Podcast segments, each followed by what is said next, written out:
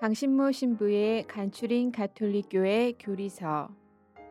신앙의 해를 맞이하여 의정부주보에서 연재 중인 간추린 가톨릭교회 교리서를 강신모 프란치스코 신부님께서 직접 해설해 주시는 팟캐스트입니다. 방대한 분량과 어려운 내용을 담고 있는 가톨릭교회 교리서를 간단하고 명료하게 설명해 주십니다. 또한 지면에서 다루지 못한 내용을 추가하여 더욱 깊고 풍부하게 이해를 도와주십니다. 이 팟캐스트는 안드로이드 어플 팟빵과 애플 팟캐스트에서 들으실 수 있습니다. 의정부교구 홈페이지 ucatholic.or.kr로 접속하시면 강의 자료 문서 파일도 다운받아 보실 수 있습니다.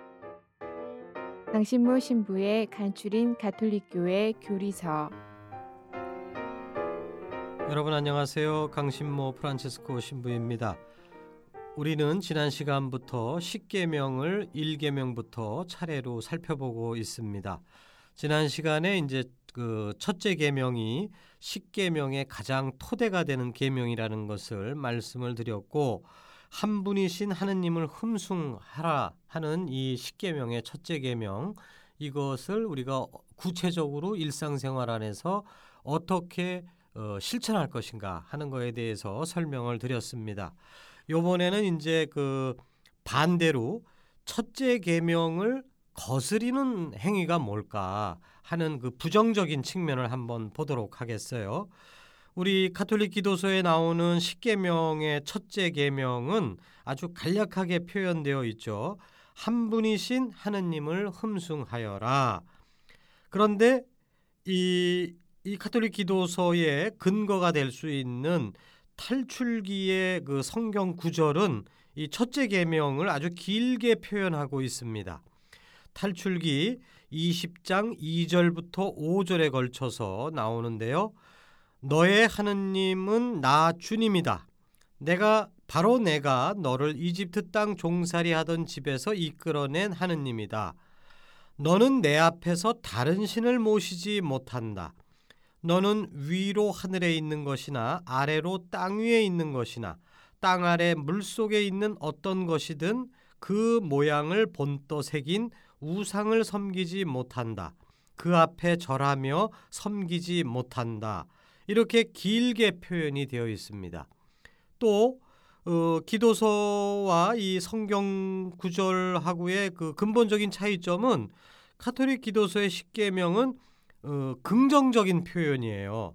그러니까 뭐뭐 해라, 하느님을 흠숭하여라 라고 하는 이 긍정적인 표현으로 되어 있는데, 이 탈출기의 성경 구절은 부정적인 표현으로 되어 있습니다. 다른 신을 모시지 못한다. 그리고 우상을 섬기지 못한다. 이렇게 하지 마라 하는 부정적인 표현으로 표현되어 있죠.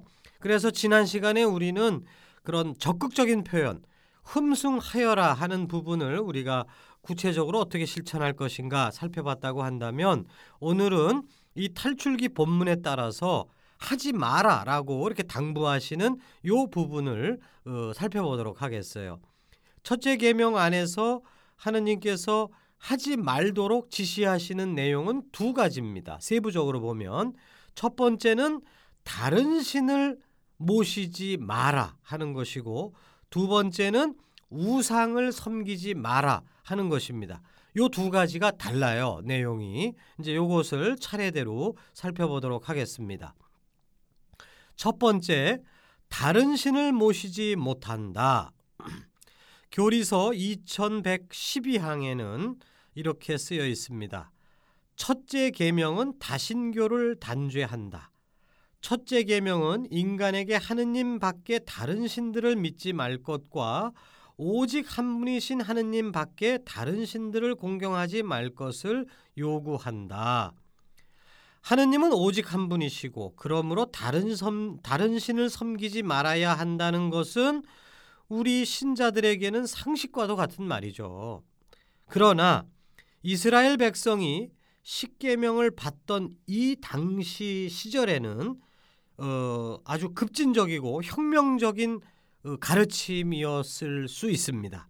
실제로 그랬어요. 왜냐하면 당시 주변 국가들은 모두 다신교를 믿고 있었기 때문입니다.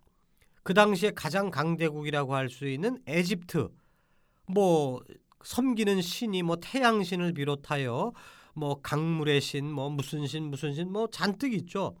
또 가나안 땅에 살고 있던 그 가나안 원주민들도 바알 신, 그 아세라 여신, 몰록 신, 기타 등등 많습니다. 또 페르시아 그 바빌로니아니 무슨 히타이트니 다 이런데도 그 수많은 여러 신들을 믿고 있었던 것이죠. 이것이 당시로서는 자연스럽고 당연한 거였어요. 마치도 오늘날 우리 사회에서 자본주의적인 그런 생활 형태, 많이 벌어서 많이 쓰자, 이게 그냥 그 은연중에 우리 몸에 다 배어 있는 것처럼 이 당시 사람들의 머릿속에는 섬기는 신을 섬겨야 된다는 것은 누구나 다 동의를 하는데, 어떤 신을 섬길 거냐? 그 신은 여러 명의 신이 있다. 이건 상식과도 같은 시절이었어요. 그런데 이제 이스라엘 백성이 시나이 산에서 십계명을 받을 때 첫 번째 딱 제시되는 게 뭐냐 하면 단 한 분의 신만 있다. 그리고 그분만을 섬겨야 된다. 이거는 당시 세계와 완전히 다른 길을 가라고 요청하는 것입니다. 그리고 반대로 이스라엘 백성은 이런 하느님의 요청에도 불구하고 끊임없이 여러 신들을 섬기고 싶은 그 유혹을 받게 됐던 것이죠.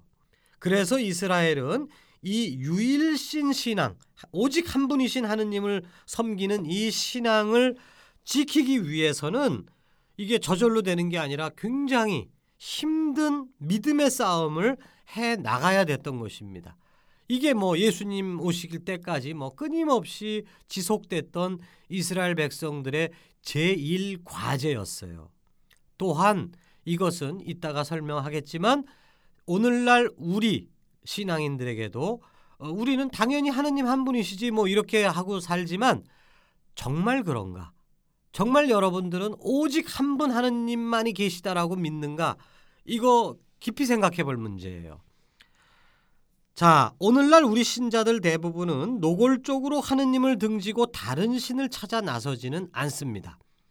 그러나 개중에는 성당도 다니고 점집도 다니고 들락날락하는 식으로 양다리를 걸치는 사람들도 제법 있죠. 첫째 계명 위반 행위는 단지 다른 종교들을 기웃거리는 것만이 문제되는 게 아닙니다. 첫째 계명 위반의 본질은 하느님이 아닌 것을 신격화하는 것을 의미해요. 더 깊이 생각하면 점집에 갔다 왔다 이런 거는 우리가 쉽게 나 고해성사를 볼 수 있어요. 저 잘못했는데요. 갔다 와서 꼭 고해성사들을 보시죠. 내가 잘못하고 있다는 걸 압니다. 그러니까 사실은 점집 들락날락하는 것은 그렇게까지 심각한 문제가 아니에요. 아니까, 내가 잘못하고 있다는 걸 아니까, 알면 고칠 수 있어요.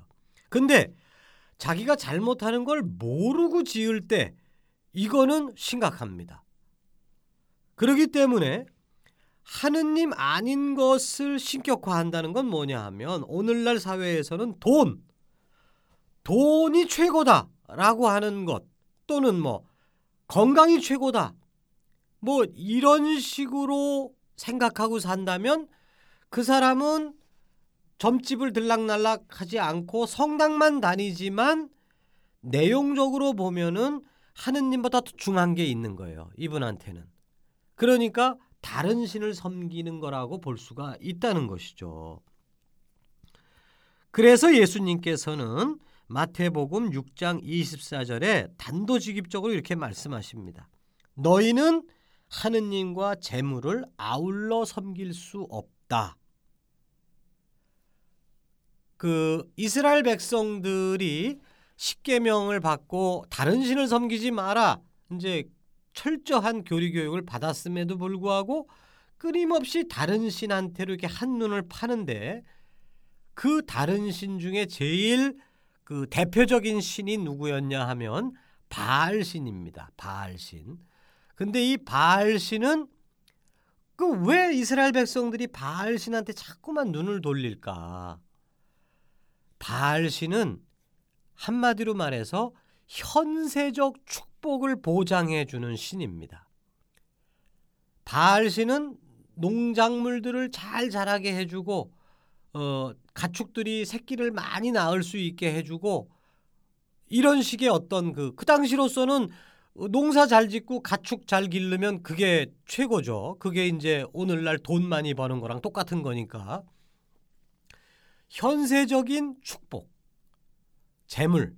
또 재물이 있어야 건강도 챙기잖아요, 우리가. 그러니까 그 건강은 재물에서 그냥 따라 나오는 것이죠. 그러니까 바알 신한테 자꾸만 한눈을 파는 거는 거의 본능적인 거예요. 왜냐하면 우리는 육신을 가지고 살기 때문에 내 육신 편하고 잘 먹고 잘 살고 건강하게 지내고 그래서 힘이 세갖고 남들을 지배하고 이게 우리가 바라는 바잖아요. 그것을 바알 신은 그것을 보장해 준답시고 이제 마케팅을 하는 겁니다. 반면에 오직 한 분이신 하느님이라고 우리가 믿고 있는 야훼 하느님은 물론 현세적인 축복에 대해서도 말씀을 하시지만 궁극적으로는 하느님 사랑, 이웃 사랑을 더 강조하시는 거예요. 또 재물. 그러나 그 재물은 너 혼자 먹고 잘 살려고 주는 게 아니다. 이웃들을 돌봐야 된다. 하느님께 봉헌해야 된다. 뭐 이런 식으로 그 사랑의 계명을 계속 얘기를 하시는 것이죠. 굉장히 윤리적이고 사랑의 하느님이신데 이 바알 신은 그야말로 그 도깨비 방맹이 같은 거예요. 은 나와라 뚝딱, 금 나와라 뚝딱. 그러니 얄팍한 인간 마음에서 어느 하느님 쪽에 가서 빌고 싶겠어요. 바알 신 쪽으로 자꾸만 몸이 가는 겁니다. 머리로는 그래 야훼 하느님께서 말씀하시듯이 이 세상 산다는 게 다 결국 죽는 거밖에 없으니까 다 사라질 거야. 이건 뭐 잘 먹어도 한 세상, 덜 먹어도 한 세상. 그 이 한 세상 사는 동안에 정말 그 하느님을 진정으로 사랑하고 내 이웃을 내 몸처럼 사랑하면서 내가 그 안에서 충만한 행복을 느끼는 거 이게 진짜지라고 머리로는 조금 우리가 생각을 하지만 당장 내 몸은 그래도 잘 먹고 잘 살고 싶어 라고 하는 쪽으로 간다는 것이죠. 그러니까 끊임없이 야훼 하느님한테 야단을 맞으면서도 계속 바알 신 쪽으로 이게 가는 거예요. 자, 이렇게 이 바알 신에게 한눈을 파는 이 이스라엘 백성의 모습이 오늘날 우리한테 없을 것이냐? 있다는 얘기죠. 그것도 아주 뿌리 깊게. 성당에 와서 기도 열심히 하고 막 이러는 신자들, 열심한 신자예요. 그렇죠? 형식 면에서는 열심한 건데 도대체 무엇을 기도하느냐를 물어보게 되면 이제 내용이 밝혀지는 건데 그 열심히 기도하는 내용이 다 우리 아들 좋은 대학 가게 해주시고 우리 남편 직장에서 승진하게 해주시고 우리 가족들 건강하게 해주시고 우리 딸 시집 잘 가게 해주시고 이것만 계속 기도하고 있다면 비록 수신자는 야훼 하느님 예수님이지만 하느님 예수님 이러면서 이제 그쪽을 향해서 기도한다고는 하지만 내용면에서는 바알 신에게 기도하는 거랑 똑같다는 얘기죠. 나 잘 먹고 잘 살게 해주세요. 우리가 믿는 하느님이 원하시는 바는 정말 이웃사랑, 하느님 사랑. 하느님 저를 사랑으로 내시고 저에게 영원 육신을 주시어 주님만을 섬기고 사람을 도우라 하셨나이다. 하느님이 우리에게 원하시는 바가 분명한 건데 이렇게 분명한 건데 그거는 안 보려고 그래요. 아이 난 그건 별로고요. 하느님 사랑 이웃 사랑은 좀 뒤로 가고 나부터 잘 먹고 잘 살게 해주세요. 이것만이 정면에 서갖고서 그것만을 기도하고 있다면 하루에 묵주기도를 50단을 하건 100단을 하건 그거는 바알 신앙입니다. 그러니까 다른 신을 섬겨서는 안 된다라고 하는 이 3500년 전에 이 시나이 산에서 외치셨던 하느님의 목소리는 지금 이 순간에도 계속되고 있는 거예요. 왜? 우리가 계속 다른 신을 섬기고 있으니까.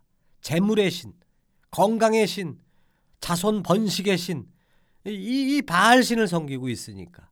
그게 아니라 정말 세상을 창조하시고 우리를 의미 있게 정말 참 행복으로 이끄시는 그 하느님의 마음을 살피면서 그 하느님께로 우리가 예배를 드리는 그 참된 예배, 거기로 우리가 가야 된다는 얘기죠.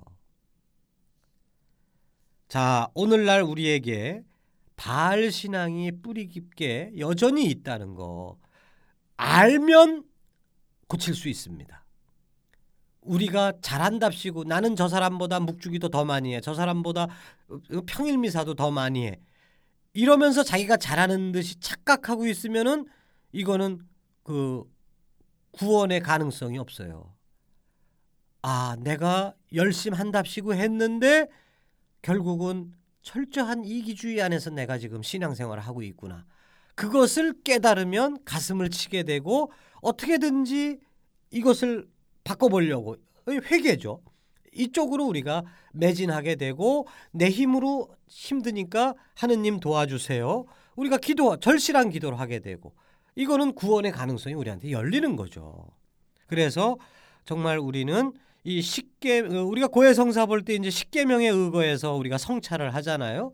주로 그때 제1계명, 나는 뭐 점집에도 안 가고 뭐 저기 절간에도 안 가고 난 문제 없어 패스, 이렇게 생각할 게 아니라 내가 이 돈의 신, 이기주의의 신, 그런 신을 섬기고 있지 않는가를 우리가 성찰하고 매번 고해성사 때마다 정말 아픈 마음으로 우리가 통회를 해야 된다는 것을 말씀드리고 싶습니다. 덧붙여서 오늘날 문제가 되는 또 다른 첫째 계명 위반 행위는 무신론이에요. 하느님은 없다. 그러니까 다른 신을 섬기는 게 아니라 아예 안 섬겨. 하느님 자체가 없는 거예요. 야훼 하느님이건 바알 신이건 뭐 다 필요 없어요. 그냥 사는 거지 뭐 이렇게 그렇게 사는 무신론. 다른 말로 얘기하면 종교적 무관심입니다. 이게 이제 특히 젊은 사람들한테는 이게 많죠. 하느님이 계시다는 것을 적극적으로 부정하지도 않아요.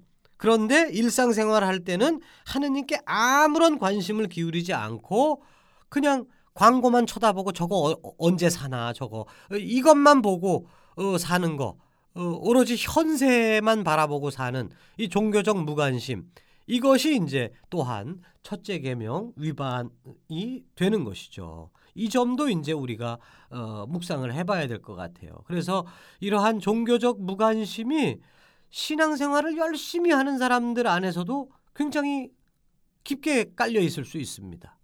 기도문은 입으로 달달달달 외우고 있는데 순간순간을 살 때는 하느님이 안 보여요. 그냥 나 혼자 결정하고 하는 거예요. 그러기 때문에 이러한 종교적 무관심에서 벗어나기 위해서는 생활 속에서 계속 화살기도, 예를 들어서 버스가 기다리고 있는데 잘 안 와요. 짜증이 나죠. 하느님, 저 짜증 날라고 그래요. 버스 좀 빨리 좀 오게 해주세요. 뭐 유치해 보이지만 그런 짜증나는 순간순간에도 하느님을 기억하려고 자꾸만. 한 번은 제가 차를 타고 가는데, 전 운전을 못하니까 이제 옆자리를 타고 가는데 갑자기 어떤 차 하나가 확 끼어들었어요. 근데 다 탄 사람들이 다 깜짝 놀랐죠. 그래서 제가 우리 다 같이 저놈한테 3일간 재수 없게 해달라고 하느님한테 기도하자고 그랬더니 뭐 다들 깔깔깔 웃었어요. 그러니까 그런 돌발 사태 앞에서 너무 화가 나는 거잖아요. 그러니까 막 그 사람이 막 미워지고 막 저주하고 싶고 막 이럴 때 거기다가 저주를 하더라도 하느님을 끌어들여가고 우리 하느님한테 3일간 재수 없게 해달라고 기도하자. 이러는 순간에 그게 이제 농담이 돼버리고 내 이게 너무 화가 난 거, 그 사람 막 정말 복수하고 싶은 마음, 이런 것들이 싹 사라지고 순간적으로 우린 하느님하고 같이 다니지. 이제 이런 게 자꾸만 떠오르는 것이죠. 그러니까 매 순간 이렇게 하느님이 나와 함께 동행하고 계시는구나. 이거를 이렇게 기억하고 느끼면서 살 것이냐. 아니면 성당 혹은 촛불 켜놨을 때만 기도문 외우고 생활을 할 때는 완전히 잊어먹고 살 거냐. 이것이 이제 그 첫째 계명을 제대로 실천하냐 못하냐를 판가름 낼 수 있을 것입니다. 예, 그 첫째 계명의 두 번째 내용, 이것은 모양을 본떠 새긴 우상을 섬기지 못한다 하는 내용인데요. 요게 이제 신자들은 잘 구별을 잘 못합니다. 첫 번째 부분에서는 야훼 하느님 놔두고 다른 이름을 가진 다른 신을 섬기지 말라는 건데, 요 두 번째 부분에서는 야훼 하느님을 섬기긴 섬기는데 그분을 섬길 때 우상, 그러니까 그 형상을 만들어서 이렇게 뜩하니 앞에다 놓고 거기다가 비나이다 그렇게 하지 말라는 뜻입니다. 야훼 하느님을 섬기되 형상을 만들어 섬기면 안 된다 하는 것이 이 둘째 부분이에요. 그래서 개신교회들의 십계명은 이 첫째 계명의 두 번째 부분을 분리시켜 갖고 제2계명으로 분리시킵니다. 그 사람들은. 근데 아무튼 그 왜 하느님의 야훼 하느님의 형상을 만들면 안 될까요? 하느님은 눈에 보이지 않는 분이기 때문에 그렇습니다. 그러니까 그 당시 사람들은 신이라고 그러면 항상 뭔가로 만들었어요. 그 사람의 그 지적 수준이 낮을 때는 직접 봐야 됩니다. 그리고 보는 것보다도 한 대 얻어맞는 게 제일 확실한 교육이 돼요. 근데 성숙한 사람들은 말로 설명만 해줘도 아 그렇구나 하고 이해를 하고 그거를 따라갈 수 있습니다. 근데 이제 그 3,500년 전에 어찌 보면 인류가 어린이 시대라고 볼 수 있는 그 시절에는 무언가 눈에 보여야 돼요. 하느님을 섬기되 눈에 보여야 되니까 그 신상을 계속 만드는 거예요. 그러니까 에집트나 무슨 뭐 그런 동네, 특히 뭐 그리스 로마 지역 이런 데를 가보면은 뭐 가는 데마다 이게 신상을 조각해 놓지 않았겠어요? 그러니까 외국 사람들이 다, 주변 사람들이 다 자기가 믿는 신의 형상을 만들어서 그 앞에다가 향도 뿌리고 뭐 이렇게 예배를 하니까 당연히 이스라엘 사람들도 야훼 하느님만을 우린 믿겠다라고 얘기를 하지만 형상을 만들고 싶은 거예요. 그런데 그걸 하지 말라는 겁니다. 왜? 하느님은 형상으로 만들 수 있는 분이 아니라는 것이죠. 우리 인간의 본질은 뭐예요? 영혼과 육신의 결합체입니다. 그렇죠? 그러면 하느님도 영혼과 육신의 결합체인가요? 그건 아니죠. 하느님은 순수 영이십니다. 육체는 볼 수 있고 만질 수 있고 그러니까 그릴 수 있고 할 수 있지만 영은 그릴 수 없어요. 하느님은 순수한 영이시기 때문에 하느님을 무슨 황소 모양으로 만들어놨다. 맞아요? 틀려요? 틀린 거예요. 독수리 모양으로 만들어놨다. 틀린 겁니다. 심지어 인간조차도 형상으로 그리기에는 충분치 못합니다. 왜? 인간은 육신이 있기 때문에 형상으로 그릴 수 있지만 그러나 형상으로 그릴 수 없는, 표현할 수 없는 영혼이 있단 말이에요. 어떤 사람의 초상화를 그렸을 때 그 초상화가 그 사람을 온전히 표현할 수 있을까? 그럴 수는 없죠. 물론 아주 정말 실력이 좋고 정말 아주 그냥 깊이 볼 줄 아는 화가가 초상화를 그리면 그 사람의 내면까지도 어느 정도 끌어내서 이렇게 그린다고는 하지만 그래도 한계가 있는 겁니다. 우리가 어떤 사람과 몇 번 만난 후에 아무개는 어떤 사람이다 하고 우리는 쉽게 판단을 내려버려요. 이것은 무엇이냐 하면 상대방을 규정짓는 겁니다. 다시 말해서 형상화시키는 거예요. 이 사람은 요렇게 생겨먹은 사람이다 라고 자기도 모르게 정신적으로 그려버리는 겁니다. 이렇게 딱 그 사람을 그려버리면은 그 사람이 고정돼 버리는 거예요. 선입관으로. 근데 내가 지금 몇 번 만나고 그려놓은 그 사람의 모습이 그게 맞는 걸까요? 맞는 측면도 있죠. 그러나 다를 표현한 건 아니라는 거예요. 부부가 좀 살면서 어느 정도 지난 다음에 서로가 얘기할 때, 아 됐어 나 당신에 대해서 다 알아, 그러니까 더 이상 얘기하지 마, 이것처럼 이게 서운한 게 없죠. 그래서 육체를 가지고 사는 우리들조차도 상대방을 더 알으려고 다 알 수 없다, 아직까지 나 더 알아야 된다라고 귀를 기울여야 되는 겁니다. 선입관으로 딱 고정시키면 안 된다는 얘기죠. 하물며 인간과 하느님의 관계는 어떻겠어요? 하느님을 어떤 형상으로 만들어놨다라고 하는 것은 하느님을 고정시켜버렸다는 얘기고, 그러면서 우리가 지배해버리는 겁니다. 하느님은 요런 분이시니까 당신은 요대로만 하셔야 돼요, 우리한테, 이런 식으로 하느님을 규정지어버리는 거예요. 이거는 하느님에 대한 근본적인 잘못된 태도죠. 올바른 신앙이란 하느님을 형상으로 규정지어서는 안 되고, 반대로 끊임없이 그분의 말씀을 들어야 되는 겁니다. 규정지을 게 아니라 경청해야 될 대상이라는 것이죠.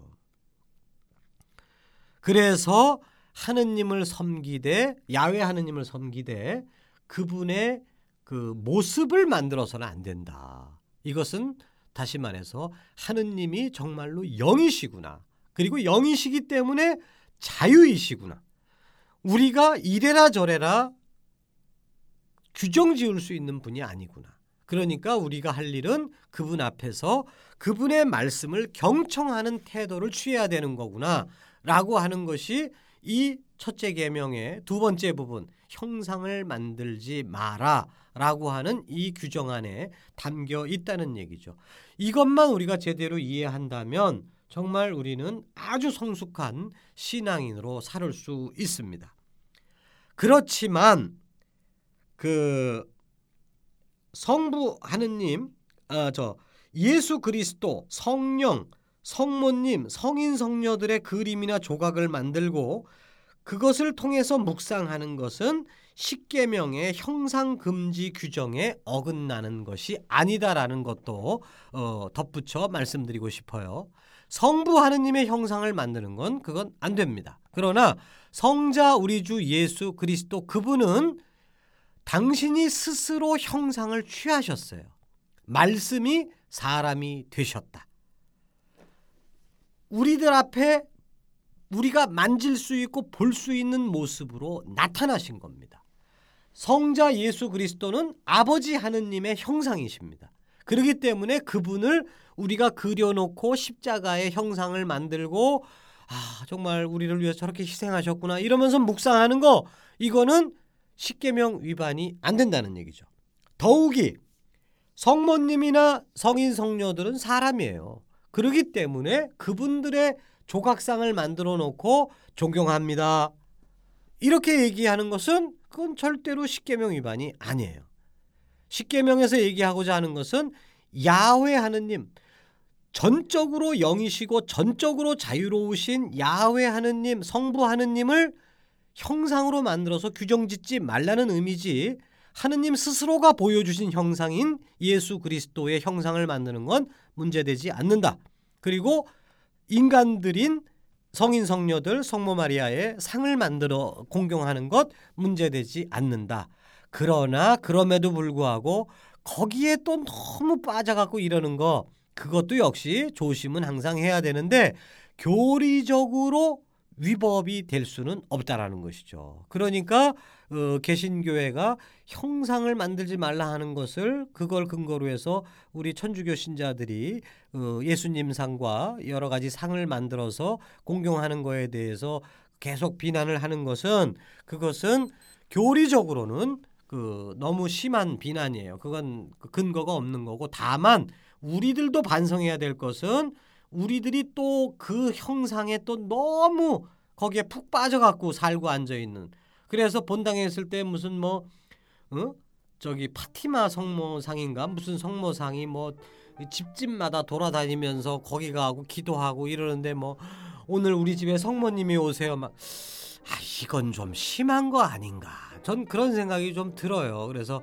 저는 가급적으로 본당 신부할 때 이제 그걸 좀 안 하는데 너무 형상에 매이는 건 좀 문제다라는 말씀도 아울러 드리고 싶습니다. 여러분 한 주 잘 들어주셔서 감사드립니다.